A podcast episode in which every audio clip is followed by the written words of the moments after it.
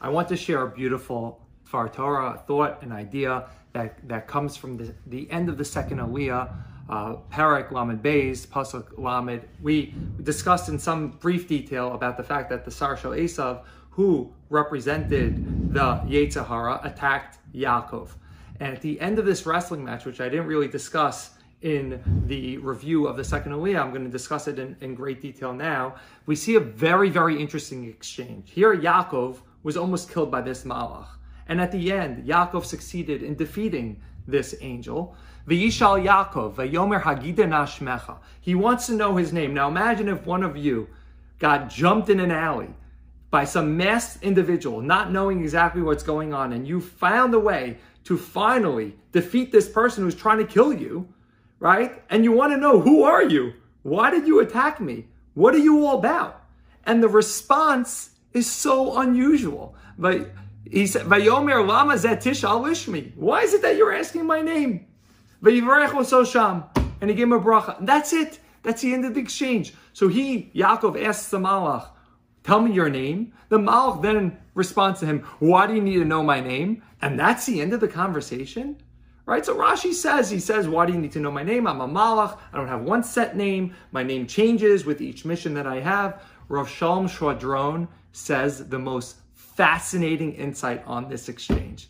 He says Yaakov was fighting the entire night. Yaakov, who was the epitome of good, the Yetzer Tov, was fighting the Yetzer Hara the whole night. And he wants to know what is his name? What is the name of a Malach? The name is the essence, the true essence. What is your true mission? When he answered, Lama Zetishal, he was giving him his name.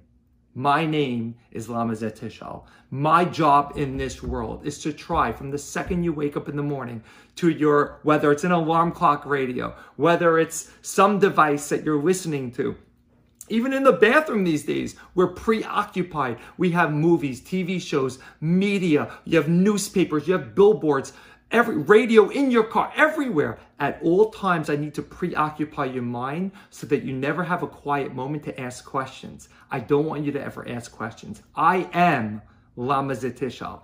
Don't ask questions, just live your life. And as long as you spend your entire day, your entire life, just living immersed in the media and all these different distractions, you'll never ask questions because if Chas you start asking questions, Chas to the Yetzer Hara, is worried, then ultimately you're going to start saying, wait a second, who am I?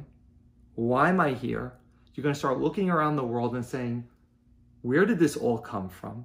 And ultimately, when you start asking questions, where did this all come from? You're going to come to a certain answer that there must be some designer to the design. And then the next question is going to be then if there was a designer to this design, what was the purpose of the design? And you're ultimately going to come to understand your true purpose in the world. And after you search and search and search and investigate and ask more and more and more questions, you're going to come to Hashem and you're going to come to the Torah.